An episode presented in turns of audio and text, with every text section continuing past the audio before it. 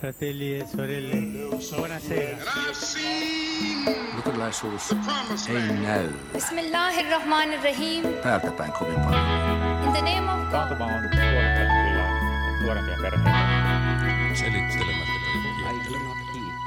It is this unseen power Joulu on hyvän tekemisen sesonkia.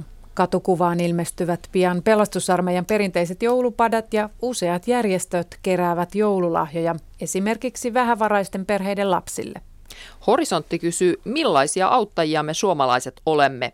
Päteekö vanha sanonta, jonka mukaan hyvä antaa vähästään, paha ei paljostakaan?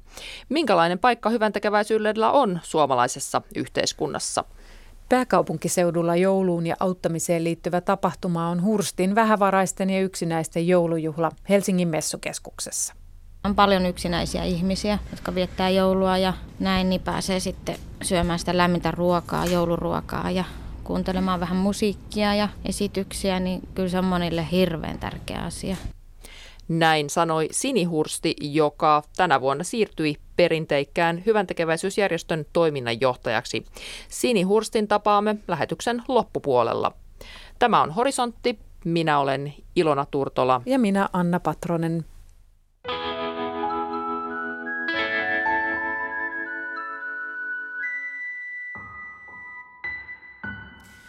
Tervetuloa Horisonttiin kapteeni Kaisa Mäkelä Tulander pelastusarmeijasta, pääsihteeri Pia Tornikoski, vastuullinen lahjoittaminen rystä ja keräysjohtaja Tapio Pajunen kirkkopalvelut rystä. Aloitetaan sinun kanssasi, Kaisa. Pelastusarmeija täytti tänä vuonna Suomessa tosiaan 130 vuotta ja teidän nettisivuilla sanotaan näin, että ajat muuttuvat, avun tarve on säilynyt. Kerro, miksi pelastusarmeija aikoinaan tuli Suomeen? Tota, siis pelastusarmeija Suomeen tuli ähm, neljän yhteiskunnallisesti erittäin hyvässä ase- asemassa olevan ihmisen kautta, jotka, jotka koki, että, että se, että heillä itsellään menee kaikilla mittapuilla hyvin, että se ei riitä, että kokeakseen oman elämänsä mielekkääksi, niin heidän täytyy antaa se elämä johonkin käyttöön ja johonkin tarkoitukseen. Se oli heille aika iso muutos, koska koska sitten taas elämä pelastusarmeijan upseerina merkitsi melkoista köyhyyttä ja, ja aika paljon huonompia asumisoloja kuin mihin he oli tottuneet ja muuta, mutta, mutta he oli tämmöisiä hyvin vakaumuksellisia tulisieluja. Ja, ja tietysti näki sen yhteiskunnallisen hädän, joka silloin 1800-luvun lopulla Suomessa oli ja johon monet muutkin reagoivat eri tavoin.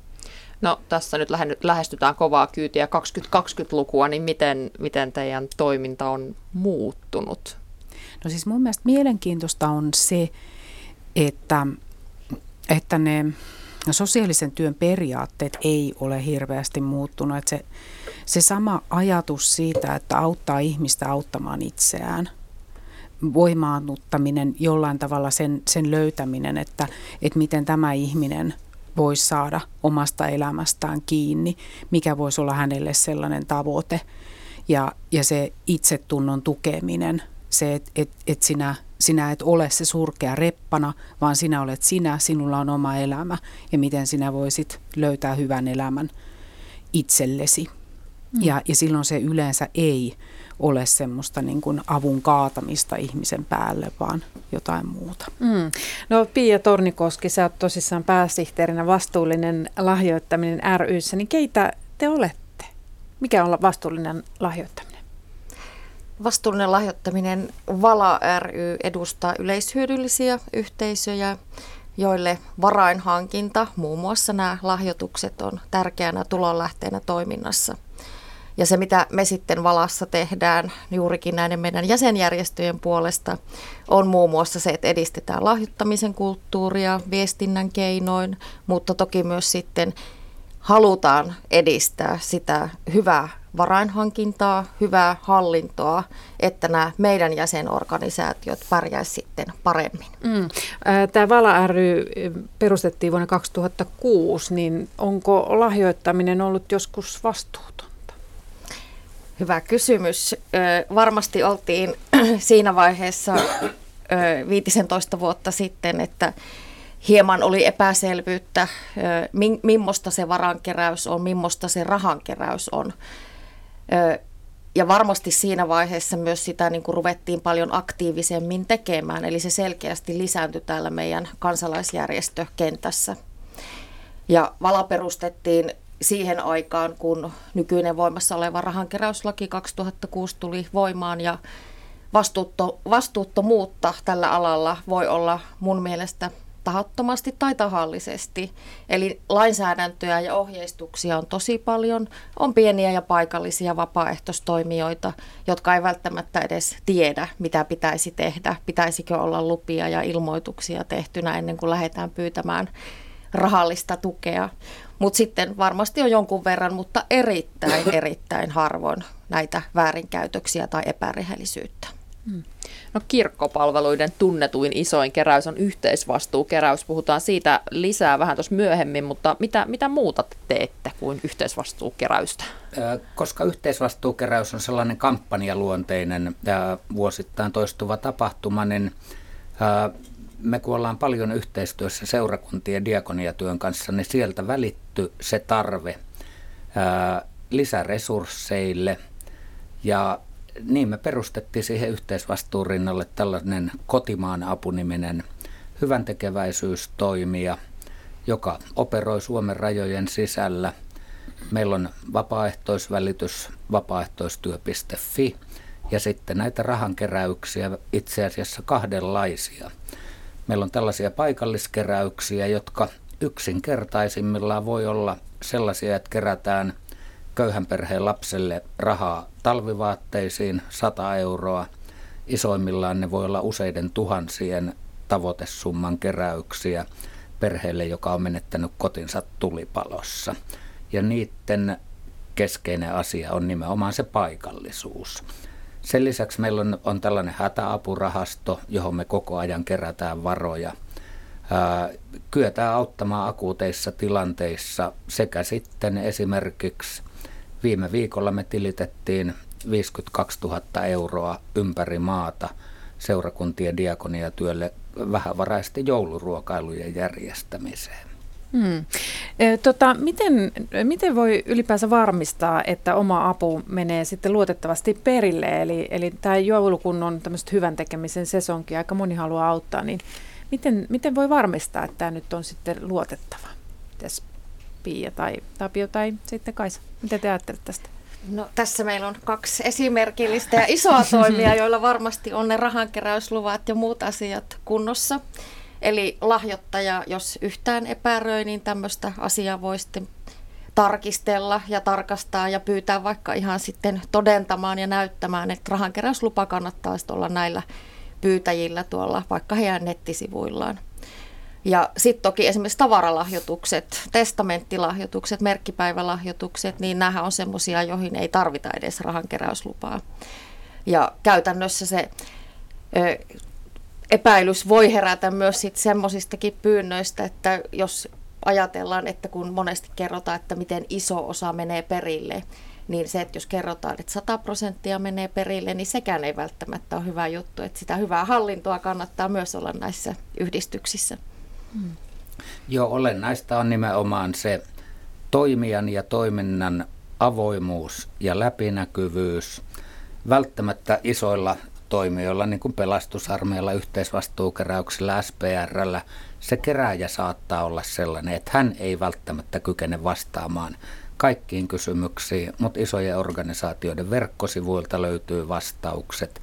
Se rahankeräyslupa toki pitää olla näkyvillä kaikessa kaikissa keräystilanteissa. Ja mun mielestä äärimmäisen tärkeää on se, että lahjoittajat kyselee, esittää tärkeitä kysymyksiä, koska, koska se myös ohjaa äh, varainhankkijoita siihen, että heidän täytyy tietää, heidän täytyy kertoa, heidän täytyy toimia läpinäkyvästi. Niin, eli että jos tulee jotain epämääräisiä vastauksia, niin sit siinä tilanteessa hälytyskellojen mm. pitäisi soida. No hei, teillä on tosiaan pitkiä, pitkiä kokemuksia auttamisesta, niin miten, miten se on muuttunut ajan saatossa, jos nyt pysytään kuitenkin ihan täällä Suomen rajojen sisäpuolella? Jos itse asiassa katson yhteisvastuukeräyksen kautta, joka itse asiassa huomenna 9. joulukuuta täyttää 70 vuotta, niin, niin alkuhan yhteisvastuukeräys auttoi vain Suomen sisällä. Ja vuonna 1963 meillä tuli kansainvälinen kehitysyhteistyö kohteeksi mukaan.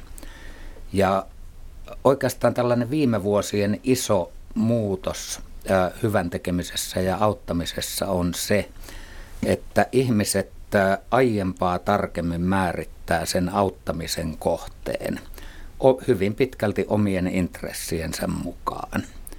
Ja tämä sitten näkyy muun muassa siinä, että hyvän tekeväisyysmarkkinoille on tullut valtavan paljon lisää uusia toimijoita.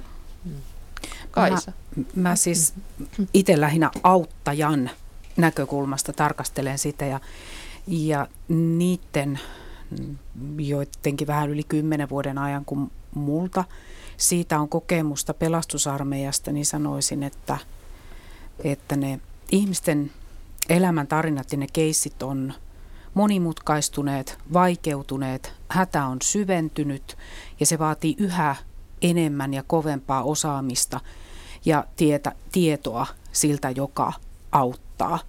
Että et tuntuu, että pitää olla niin kuin aik, aikamoinen niin kuin sosiaalityöntekijän ja sielunhoitajan ja, ja, ja juristin yhdistelmä siinä sen ihmisen, ihmisen hädän kanssa. Ja, ja monta kertaa tuntuu, että ei, ilman työparia ei selviä, että, että hyvä jos siihen saa, koska, koska se tarvitaan empatiakykyä ja tarvitaan valtavasti tietoa, että mitkä on tämän ihmisen lakisääteiset oikeudet ja, ja, ja, ja onko hän väliinputoaja vai ei. Ja, ja sitten siinä on niin hirvittävän monenlaista. Ja sitten kun sitä aineellista hätää tulee ja kokemusta siitä, että mua ei kuunnella, mua ei auteta paniikkia siitä, että millä mä elätän lapseni, niin, niin sitten on, on myös henkisiä ongelmia ja jaksamisongelmia ja sitten siihen tulee lastensuojelu ja, ja hätälapsista ja se on, ne on valtavan monimutkaisia. Tai sitten on alun perinkin se, että itse asiassa henkilön mm, päällimmäinen ongelma on mielenterveysongelma. Hän, hän ei kykene hoitamaan asioitaan ja, ja sitä ei nähdä eikä ymmärretä ja sen takia hän on sitten pikkuhiljaa voi olla asunnoton tai taloudellisissa vaikeuksissa. Ilmeisesti tämä hädän monimuotoisuuden lisääntyminen johtuu siitä, että meillä on yhä isompia ryhmiä, jotka putoavat yhteiskunnan virallisten turvaverkkojen läpi kolmannen sektorin – niin kuin avun piiriin. Ää, aiemmin meillä oli, ää, itsekin 80-luvulla kun diakoniatyötä tein, niin se keskimäärä, ää, keskimääräinen asiakas oli ää, asunnoton alkoholisti. Se oli oikeastaan se yleisin. Mutta nyt jos katsotaan pelkästään leipäjonojen asiakaskuntaa, niin siellä näkyy niin kuin koko kirjo. Paljon ää, pienellä kansaneläkkeellä kituuttavia. Siellä on yksi huoltajaperheiden edustajia – hyvin, hyvin monenlaista ryhmää. Hmm. Entä Pia? Joo, varmasti erittäin hyvin kuvattu tämä suomalainen edunsaajakenttä, varsinkin jos autettavat henkilöt on todellakin niitä ihmisiä, että varma, nykyisin toki nähdään se globaali huoli myös ilmasto, ilmastonmuutoksesta ja kehitysmaiden ongelmista ja maahanmuuton synnyttämänä, että onneksi meiltä löytyy sitten niitäkin auttajia, jotka haluavat auttaa sitten tätä kautta meidän koko ihmiskuntaa ja tehdä maailmaa paremmaksi paikaksi. Hmm. Niin, eli hätä monimutkaistuu. Mitäs, mitäs, tota, mitäs teille on selvinnyt, minkälaisia auttajia suomalaiset ovat? Kyllä varmasti suomalaiset on riippuu tietysti, että mihin toimittaja haluaa verrata mm. tätä asiaa. Halutaanko verrata muihin maihin vai halutaanko verrata juurikin ajan saatossa, miten suomalaisten auttaminen on muuttunut. Filantropiahan on ollut varmasti aina jostain Kreikan antiikin ajoista. Ja kyllä se täällä Suomessakin on ollut ja on näitä keräyksiä ja autettu naapureita ja tehty talkootyötä. Et nyt ehkä niin kuin auttamisen motiiveista sanoisin, että niissä tulee muutoksia nuoremmassa sukupolvessa toki, ja sitten se, että millä tavalla autetaan. Annetaanko sitä aikaa, tai jos annetaan rahaa, mitä kanavia kautta sitä annetaan. Ja tämmöisiä on ihan niin kuin erittäin hyvä järjestöjen, jotka rahankeräystä harjoittaa, niin seurata sitten myöskin. Ja nuoremmassa sukupolvessa näkisin myös sitten tämmöisten kuluttamiseen, vastuulliseen kuluttamiseen liittyvät muutokset, että tällä hetkelläkin on kompensaatiomaksuja mahdollista maksaa, kun niitä kuluttaa, ja sitähän voisi verrata sitten myös tavallaan vapaaehtoisen lahjoittamiseen. Mm. Mm. Entä Tapio, varmaan esimerkiksi teiltä sieltä kotimaan avun kautta muodostunut ihan hyvä kuva, että millaisia auttajia olemme? Kyllä sieltä kautta ja, ja sitten myös tällaisen kahden vuoden välein tehtävän hyvän tekeväisyystutkimuksen tulosten kautta näyttäytyy se, että Suomi on hyvien ihmisten maa. Suomalaiset auttaa mielellään – ja näissä tutkimuksissa on selvitetty myös, että mitkä on kaikkein suosituimpia auttamiskohteita. Siellä on ä, sairauksien parantaminen, lapset nousee niin kuin selkeästi, selkeästi kärke, on jo pitkään ollut kärjessä. Ja ä, viimevuotisessa hyvän tekeväisyystutkimuksessa kysyttiin myös sitä, että mitkä asiat on vaikuttaneet ä, lahjoituskäytänteisiin – niin siellä nousi selkeästi esiin ilmastonmuutos ja luonnon monimuotoisuuden heikkeneminen. Eli nämä tällaiset ajankohtaiset ää, globaalit kysymykset nousee myös vahvasti esiin.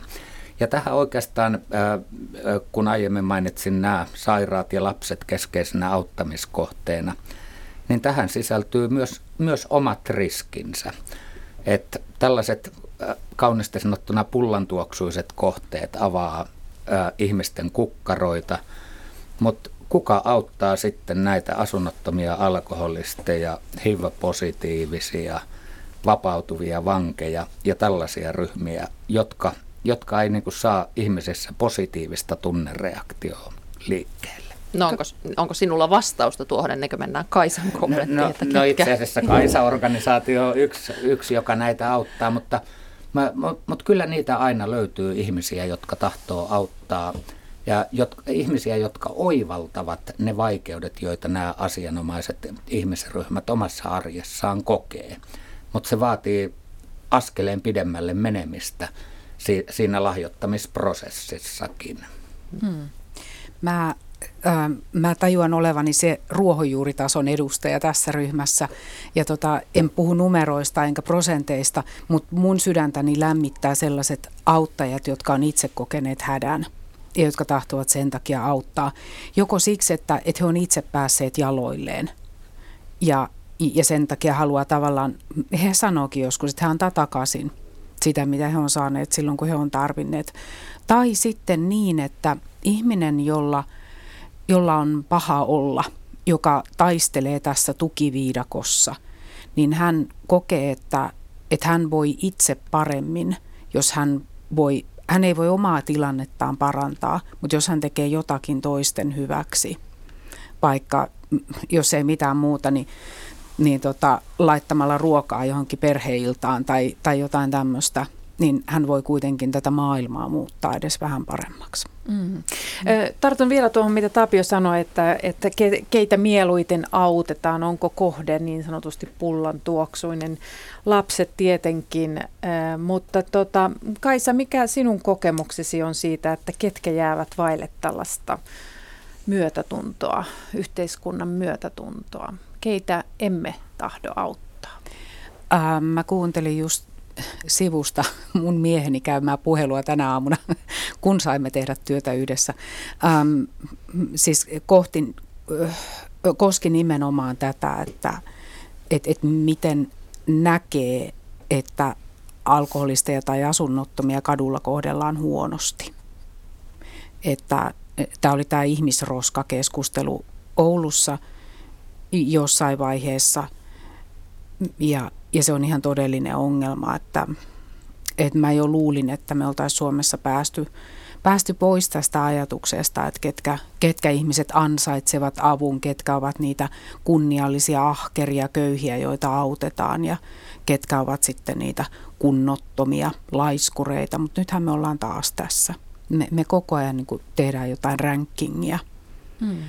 äh, ihmisten hädälle no auttaa voi tietenkin tosi monella tavalla, mutta mitä te ajattelette siitä, kun autetaan, niin onko joskus vaarana, että ikään kuin se autettava vähän jotenkin unohtuu tai tavallaan ajatellaan semmoisena niin jonain massana tai, tai että ajatellaan jotenkin enemmän, että mitä ehkä minä auttajana tästä saan. Onko tällaista vaaraa joskus?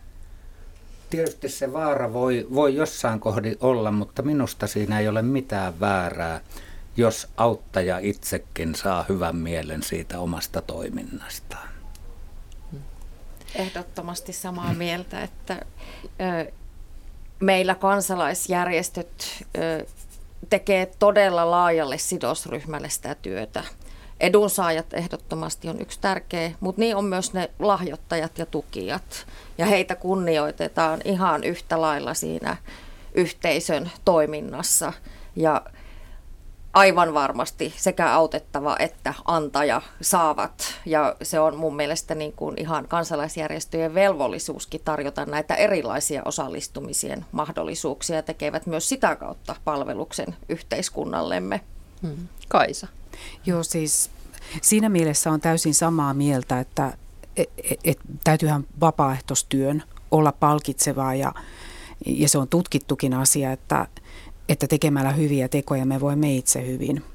Ähm, mutta sitten mä oon huomannut tämmöisen, aika rajusti ilmastu, mutta tämmöisen ilmiön, että avun, avun saaja saadakseen jotenkin enemmän apua, niin hän voi, mä kutsun sitä, että hän voi tekeytyä niiden autettavien pikkupuudeliksi – että hän, hän voi löytää keinoja, että jos, jos mä oon tosi söpö ja kiva ää, ja sopivasti ehkä vähän passiivinen, että mä herätän tuossa toisessa jotain hoivaamisviettiä tai jotain, niin, niin sillä tavalla mä saan enemmän. Ja tämmöistä ilmiötä täytyy varoa tosi paljon koska, koska tavoitehan on, on se, että ihmiset oppivat seisomaan omilla jaloillaan, eikä niin, että he oppivat saamaan enemmän. Tietysti ääriilmiöhän tästä on, on kerjäläinen, joka ottaa vauvan mukaansa kerju, kerjäämään ei siksi, että, että hänelle ei olisi muuta paikkaa, vaan siksi, että vauva sylissä saa enemmän rahaa. Että, et, että tämmöistä pitää, pitää varoa, että se, se, niin kuin, se hyvä mieli ei saa olla, olla sille auttajalle palkka siitä, mitä hän on tehnyt, vaan, vaan niin kuin soisi ja toivoisi, että se palkka olisi se, että auttaja näkee, että tämä, tämä ihminen pärjää paremmin. Mm.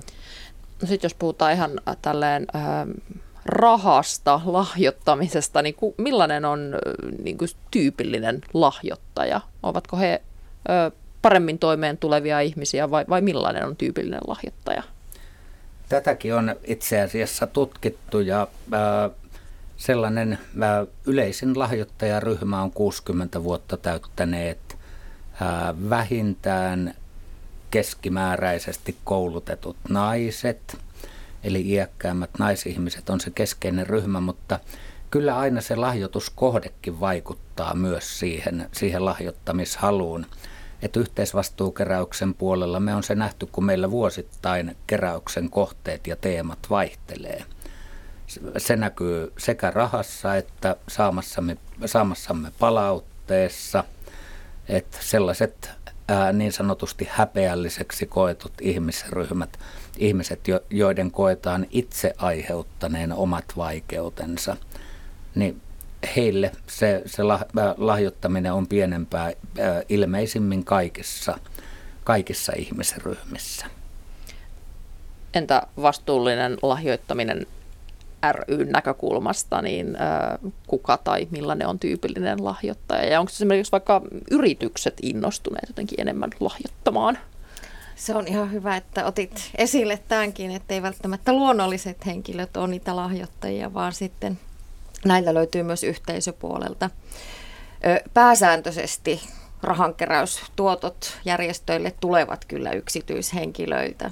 Ja Tapio kuvasi erittäin hyvin sen, että ketkä ovat niitä aktiivisimpia rahalahjoittajia tässä meidän suomalaisessa yhteiskunnassa. Ja mukavastihan sieltä nyt sitten miehetkin ovat tulleet mukaan ja ennen kaikkea se, että lisääntyy tämä kuukausilahjoittajien säännöllisten tukijoiden määrä. Ja sitten myös lahjoittamisessa on havaittavissa sitä, että ne, jotka lahjoittaa, niin lahjoittavat useampaan kohteeseen. Tässä mainittiin, tai on jo useammankin kerran mainittu, tämä yhteisvastuukeräys, niin kerro, kerro Tapio itse asiassa vielä, että miten se kohde aina päätetään? Se on pitkä prosessi. Itse asiassa se on jatkuva prosessi. Me seurataan koko ajan, mitä tuolla köyhyys- ja hyvinvointisektorilla tapahtuu. Me vastaanotetaan viestejä, hakemuksia kumppanuuteen ja niin edelleen jatkuvasti. Ja, ja siinä on niin kuin tällainen asiantuntijaryhmä, joka, joka aina tekee valmistelun sitten tulevista kohteista. Ja me pyritään, tai ei pelkästään pyritä, vaan me valitaan kumppaniksi luotettava valtakunnallinen toimija, joka vie se avun perille kotimaassa. Ja meidän kansainvälisen työn kumppanina on kirkon ulkomaa-apu ollut, ollut jo vuosikymmeniä – että olennaista siinäkin on nimenomaan se avoimuus, läpinäkyvyys, luotettavuus, että me jo keräämistilanteessa voidaan lahjoittajalle sanoa, että me ollaan varmoja, että tämän organisaation kautta apu menee perille sinne, minne luvataan. No, tänä vuonna yhteisvastuukeräys se tuotti hieman yli kolme miljoonaa euroa ja itse asiassa ihan tässä vastikään niin pääkaupunkiseudun seurakuntien lehti Kirkko ja kaupunki kirjoitti, että äh, dramaattisesti otsikoiden, että yhteisvastuukeräyksen tuotto on romahtanut aiempiin vuosiin verrattuna, niin onko se romahtanut ja mistä se kertoo? Siinä oli takavuosina selkeää pudotusta, mutta nyt viimeiset kolme vuotta tämä taso on, on säilynyt. Ja ilmeisesti yksi siihen vaikuttava tekijä on nimenomaan just se, että meillä koko ajan on tullut rahankeräysmarkkinoille paljon uusia toimijoita. Ja sitten tämä, että ihmisten hyvän tekemiskäytänteet on, on muuttunut voimakkaasti.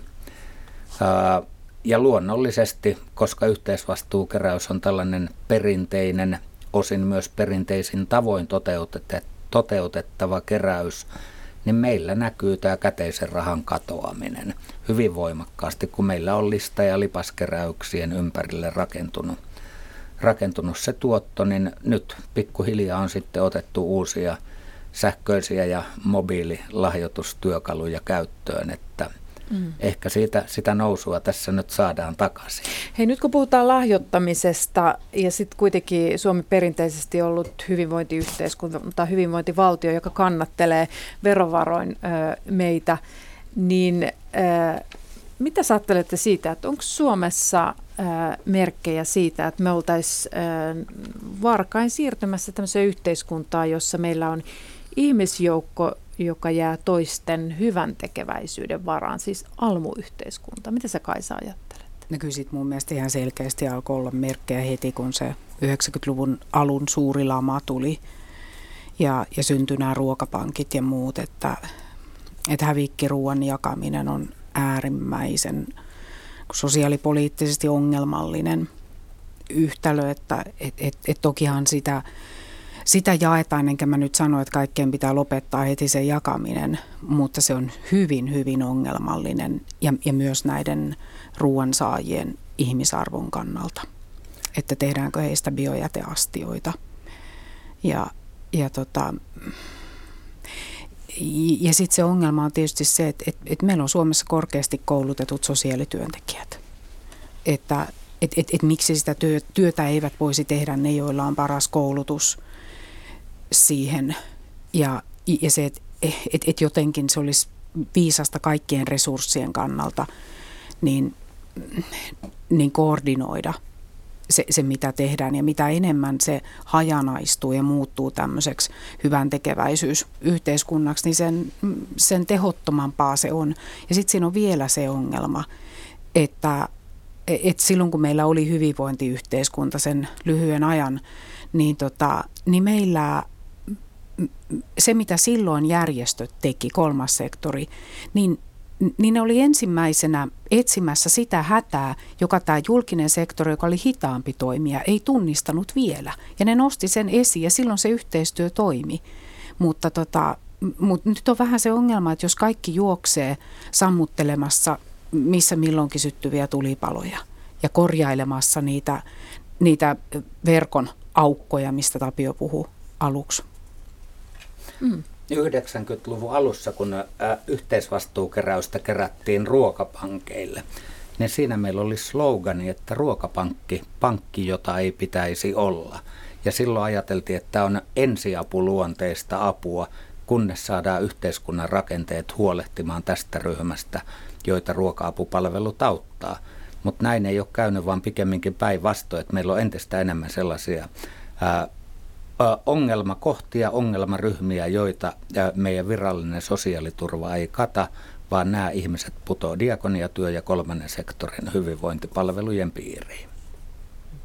Puhutaan taas vähän rahasta, siis rahankeräyslaki muuttuu ensi maaliskuussa ja uuden lain myötä muuttuu siis se, että isommissa keräyksissä keräyslupa on voimassa toistaiseksi ja sitten tämmöisissä pienissä keräyksissä, joiden tuotto on alle 10 000 euroa, niin niissä riittää, että tästä keräyksestä vaan ilmoittaa poliisilaitokselle, eli tämmöinen kaikenlainen byrokratia kevenee. Pia Tornikoski, mitä arvioit, miten tämä vaikuttaa keräyksiin, hyvän tekeväisyyteen? Toivottavasti se helpottaa nykyisinkin jatkuvaa, toistuvaa rahankeräystä harjoittavia organisaatioita juuri sen hallinnollisen taakan purkamisessa – ja tässä nyt on hyvä huomioida, että jos ajatellaan näitä, että ei sammuteta vain tulipaloja, vaan tehdään niin kuin kestävällä pohjalla ja pitkäjänteisesti ratkaisuja, niin nämä pienkeräykset on ratkaisu sille ilmiölle, joka on ollut, että ihmiset tekevät hyvin impulsiivisesti jonkun asian, havaitsevat ongelmaksi, jolle tarvitaan ratkaisu. Heillä on ratkaisu, he tarvitsevat rahaa siihen. He voivat paikallisestikin lähteä sitten tekemään juuri näitä pienkeräyksiä ja korjata sen ongelman. Haasteena on varmasti se, että miten myös sitten tämä pienkeräjäjoukko, mutta mahdollisesti nyt täysin uusia toimijoita, tietävät sitten myös kaiken lainsäädännön ja kansalaisten luottamuksen säilyttämisen edellytykset siitä hyvän hallinnon ja läpinäkyvyyden ja muun niin kuin puitteissa. Ja kyllä tässä viimeisen kymmenen vuoden aikana rahankeräyskentälle on tullut muitakin toimijoita, jotka ovat pienkeräjiä, muun muassa yliopistoja ja ammattikorkeakouluja, jotka on perinteisesti ollut julkisen rahoituksen rahoittamia toimintoja tai instituutioita. Ja nyt tästäkin toivoisin sitä, että näin rahankeräysten ja ennen kaikkea kolmannen sektorin toiminnan, jota rahoitetaan yksityisrahoituksella, että sillekin tehdään kestäviä ratkaisuja, että ei olla niitä tulipaloja vaan sammuttavassa, vaan siinä on järkevä pelastussuunnitelma, miten pidämme tämän hyvinvoinnin yllä. Entä Tapio Pajunen, näetkö tässä uudessa rahankeräyslaissa, onko se just jotain riskejä tai mahdollisuuksia toisaalta? Se pitää sisällään juuri noita mahdollisuuksia, joita Pia tuossa nosti esiin. Sellainen pieni pelko itselläni on, että ehkä ensimmäisen vuoden aikana toiminta näiden pienkeräysten kohdalla voi olla aika villiä. Ja itse asiassa kehotan, kehotan lahjoittajia olemaan tarkkana ja erityisen tarkkoina pitää olla meidän vakiintuneiden hyvän tekeväisyystoimijoiden jotta me kyetään osoittamaan kansalaisille, että hyväntekeväisyys on pääsääntöisesti luotettavaa, uskottavaa, oikea, oikea henkistä toimintaa ja me hyvin toimivat toimijat voidaan pudottaa nämä mahdolliset huijarit pois markkinoilta. Miten Kaisa, näetkö tämmöisissä pientoimijoissa riskiä? No siis liityn tuohon, mitä Tapio sanoi, että, että lahjoittajien pitää olla silloin entistä valveutuneempia. Ja, ja siis tosiaan se, että et, et tarkkailla sitä, että et mitkä on ne hallinnolliset kulut. Tietenkään ne ei saa olla ihan valtavia, mutta sitten toisaalta, jos niitä ei ole yhtään, niin silloin se tarkoittaa yleensä sitä, että sitä toimintaa ei kukaan koordinoi. Että, että jos ei ole ketään ihmistä, joka, no tietysti joku pieni pieni hyvin tarkkaan kohdennettu keräys voi olla eri juttu, mutta silloin kun tavoitellaan isompia summia, niin kyllä se yleensä edellyttää sitä, että, että sitä on edes joku pätevä palkattu henkilö koordinoimassa ja jostakin sen henkilön palkat pitää saada. Että et, et se, se, että joku tietää mitä tekee, joku tekee sitä jollakin tavalla päätoimisesti, niin se, se kyllä edistää sitä, että se tehdään hyvin se asia. Ähm, mutta siis sen lisäksi tietenkin on hirveän hyvää ja tärkeää, että on vapaaehtoisia, että nämä ei sulje toisiaan pois missään tapauksessa. No niin, kiitos Kaisa Mäkelä, Tulander, Pia Tornikoski ja Tapio Pajunen. Kiitos. Kiitos. Monet yhdistävät sukunimen Hursti vähävaraisten auttamiseen. Helsingissä ruoka-apua jakavan Hurstin luo kerääntyy viikoittain lähes vuoden ympäri pitkä avuntarvitsijoiden jono. Tänä keväänä Veikko ja Lahja Hurstin Laupeudon työyhdistyksessä tehtiin vahdin vaihto, kun toiminnan johtajana aloitti Sini Hursti. Hän jatkaa auttamistyötä isänsä Heikin ja isoisänsä Veikon jalanjäljissä. Sinihursti on itse asiassa auttaja jo neljännessä polvessa, sillä Arvo Hursti alkoi vuonna 1916 auttaa Helsingissä asunnottomia ja rahattomia katupoikia. Hurstin avunjakopiste sijaitsee Helsingin Kalliossa. Horisontti kävi siellä tapaamassa Sinihurstia keskellä kiireistä loppuvuotta. Sinihursti, lähdetään liikkeelle siitä. Täällä meidän ympärillä on aika paljon paketteja, laatikoita. Mitä täällä on viime päivät tehty? Täällä on joulupaketteja tehty. Ihmiset on saanut tilata itselleen apua ja ollaan niitä ympäri Suomea lähetetty ja niin kuin nyt teki, heille lähti matkaan kaikki paketit. Me ollaan tässä kahdessa päivässä saatu tehtyä melkein 300 pakettia. Ja tota, sitten on nyt näiden pakettien vuoro, mitkä on pääkaupunkiseudun hakijoille, että he tulevat sitten hakemaan tältä paikan päältä. Vielä on niitä jäljellä tekemättä, mutta tota, ensi viikolla he tulevat sitten hakemaan, niin tämän viikon aikana tehdään ne sitten valmiiksi. Millaisia asioita ihmiset ovat toivoneet joululahjaksi? No kyllä sieltä kaiken näköisiä pyyntöjä tulee, mutta eihän me niihin kaikkiin pystytä vastaamaan. Että me ollaan laitettu ihan ruokaa ja herkkuja ja tämmöisiä villasukkia, pipoa ja näin. Että joillekin on pystytty sitten laittamaan jotakin ylimääräistä semmoista. Että jos ovat toivoneet pelkästään joululahjaa, niin pystytään sitten joku pikku yllätys laittamaan aloitit toiminnanjohtajana virallisesti tuossa keväällä. Hursteilla kulkee auttaminen suvussa, jos näin voi sanoa. Oliko sinulle itsestään selvää jatkaa isäsi jalanjäljissä? No ei, ei se aikaisemmin ole ollut, että se on tullut niin pikkuhiljaa, kun mä oon ollut tässä töissä. Ensin auttamassa olin täällä ja sitten tota myöhemmin tulin vakituiseksi työntekijäksi, niin se on niin kuin pikkuhiljaa tullut sitten mulle, että isä mua kiusas ensin alkuun, että sähän voisit jatkaa tätä työtä sitten, mutta sitten se rupesikin pikkuhiljaa vakavoitumaan tämä aihe. Ja, ja itselleenkin sitten ajattelin, että kyllä mä voisinkin jatkaa. Näet, että tämä on jonkinlainen elämäntyö. Joo, kyllä tämä on. Kyllä mä tiesin sen, kun se on isälläkin ollut, niin tiesin, mitä tämä tulee olemaan sitten. Että tota, lähtee vapaus juhlapyhistä sun muista, niin niin, niin tiesin kyllä tasan tarkkaan ja halusin lähteä. Juhlapyhät menevät töissä, mutta onko jotain muuta, mitä tämä työ vaatii? Puhelin esimerkiksi soi. Nyt varsinkin, kun munkin puhelinnumero on tullut esille nähtäväksi kaikille, niin puhelin soi enemmän kuin aikaisemmin. Ja tulee niitä erilaisia puheluita, mistä mä kyllä olen tietoinen, koska isällekin on niitä tullut. Mutta ei tässä muuten oikein nämä on ihan nämä perusasiat, ruokajako ja tavaroiden haut ja tommoset. Ja ihan muuten on kaikki samalla lailla, että se on vaan, puhelin vaan soi enemmän.